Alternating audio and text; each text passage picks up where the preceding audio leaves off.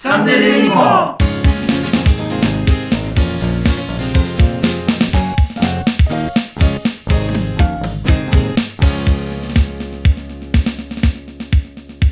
自分で動くこと以外に、うん。自分の居場所って見つけられないと思うんですよね。うんうん僕がそうなので、うんうん。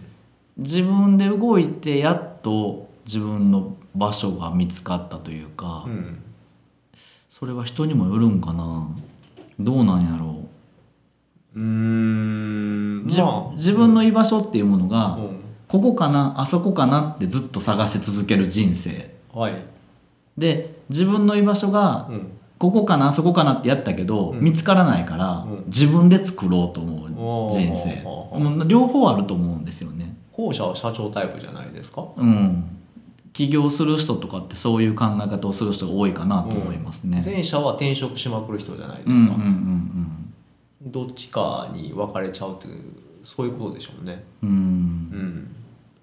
前者の転職をするし続ける人っていうのははい。見つかるんやろうか？見つからないと思います、ううんん、どっかでその起業家と同じように自分で作っていこうっていう思いを行動に変えなければうん。いつまでも転職繰り返すんじゃないですか。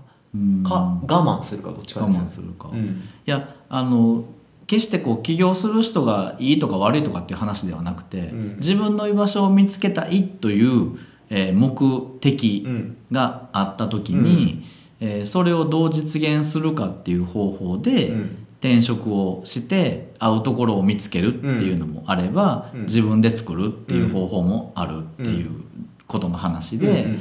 でえーっと転職をして見つかったらいいなとは思うけど、うん。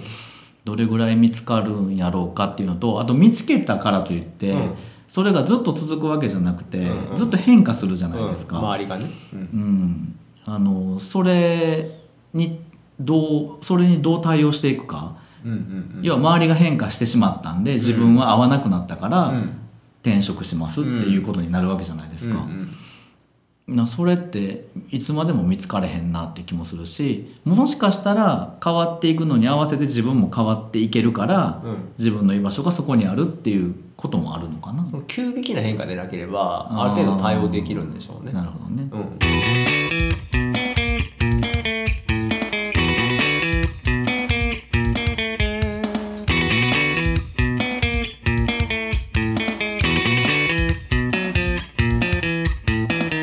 そある意味自分をごまごまかし続けながら会社の変化にちょっとずつ追随していく、うんうんうんで合ってるんだっていうふうに言い聞かせながら、うん。知らず知らず知らずのうちに我慢を重ねていくんじゃないですか。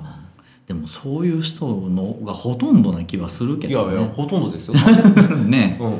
うん、だってそういう意味ではある程度やっぱ人間って、うん。その自分のわがままに世の中が動いてるわけではないから、うん。そういうこうまあ表現が「だましだまし」っていう表現はよくないけど、うなんかちょっとずつね我慢しながらとか、うんあの飲み込みながら、うんそれに合ってるって思わないとやっていけない部分ってあると思うん、ですよりますね。逆に起業する人っていうのは、うんそれが足りないんですよ我慢が。あまあある意味そうかも。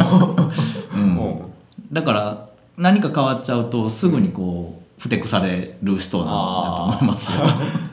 でもジャンプする勇気はあるんですよね。うん、起業をする人っていうのは、そうですね。うん、で転職したり我慢したりする人っていうのはジャンプする勇気がないんですよ。うん。そこが崖の下が何何どうなってるか分からなくてもジャンプするのが起業家なんですよ。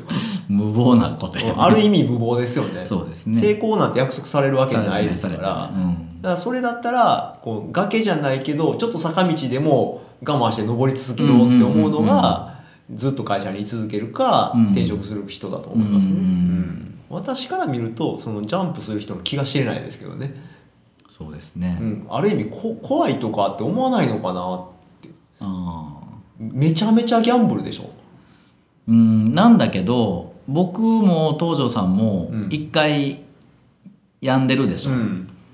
あの病んだ時に思ったんですよ。うん。結局病んだら何もできへんやん まあ最後はね。そう。だからジャンプしようがうん。しがみつこうがうん。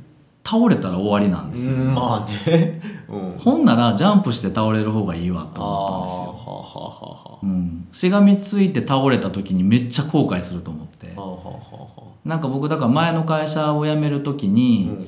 あのもしこう辞めずに我慢して、うん。で何かの事故に巻き込まれて死んだとしたら、最後に何を思うかって思ったら、うわ起業したかったなあってー絶対思うと思ったんですよ。だからそれを思うぐらいやったら、うん。起業して倒れる方がマシかなあって。ーそこが最後の踏ん切りでしたね。だからやっぱりあのもうね自分が生まれて何歳ぐらいに死ぬって大体思うじゃないですか、はい。70とか80とかはいはい90とかって、でもそこまで生きれる保証って全くないわけですよ、ゼロですね。うん。明日死ぬかもしれないし、100まで生きるかもしれないし、うん。じゃあ、まあ、もうちょっと具体的に3年後に死にますって言われた時三にはい。何しますかってことですよ。はいはいはい。自分自身が。うん。いや今すぐ僕らやって今ラジオの配信とかさせてもらってますけど、うん。こういうことしたかったなと思うことやっぱすると思うんですよそらそうね。うん。うん、やりたかったことやるなって思うし、あの決してこうなんて言うんでしょう自暴自棄になってうん。何か、ね、人を裏切ったりとか、うんうんうんうん。家族をなないがしろにしたりとかっていうことは絶対するべきじゃないと思うし、うん。なんだけどその範疇の中で、うん。みんなに迷惑をかけない範疇の中で何がしたい何ができるっていうのは、うんもし自分が近い将来で死ぬとしたらっていうことを考えるのはすごくいい考え方やと思う。はあはあはあはあ。うん、悔しいとか後悔ないかなって、うんするでしょうね、うん、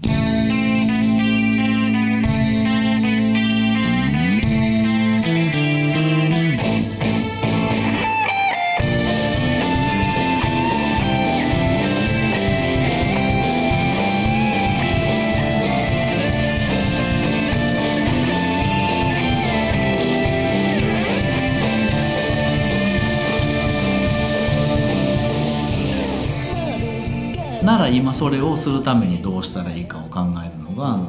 なんか健康な気がするっていうか健全な気がする。それが藤原さんの場合は起業やったわけですそうですね。一つ企業のとこに関してはそうですね、あのまああの妻にはものすごい反対されましたけどね。ああそうなんですか、うん。うん。まあね借金背負うわけですからね。そうですね。大きなね。う、ん。で借金とは別に毎月のいろんな苦労も背負うわけじゃないですか。そうですねそれって永遠に続くわけ永でしょ、遠に続きますね。会社経営してる限りは、うん。うん。それはね内部留保が何十億ってあるんやったら別まあですけどね,、ね、ううん。んそんな。誰かね投資してくれてね。それそんな美味しい話。それそれやられたら逆にうちの会社は斜め下に行きそうな気しますけどね。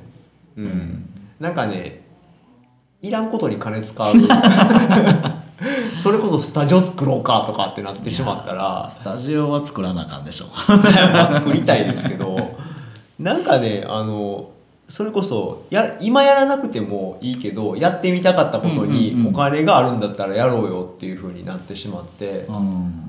本来ビジネスってやっぱりそのお金を元手により大きな何かを生み出すっていうのが最終的にあるんですけどそこが見えずにやりたいことだけやるっていうふうにお金の魔力に負けてしまいそうな気しますよ。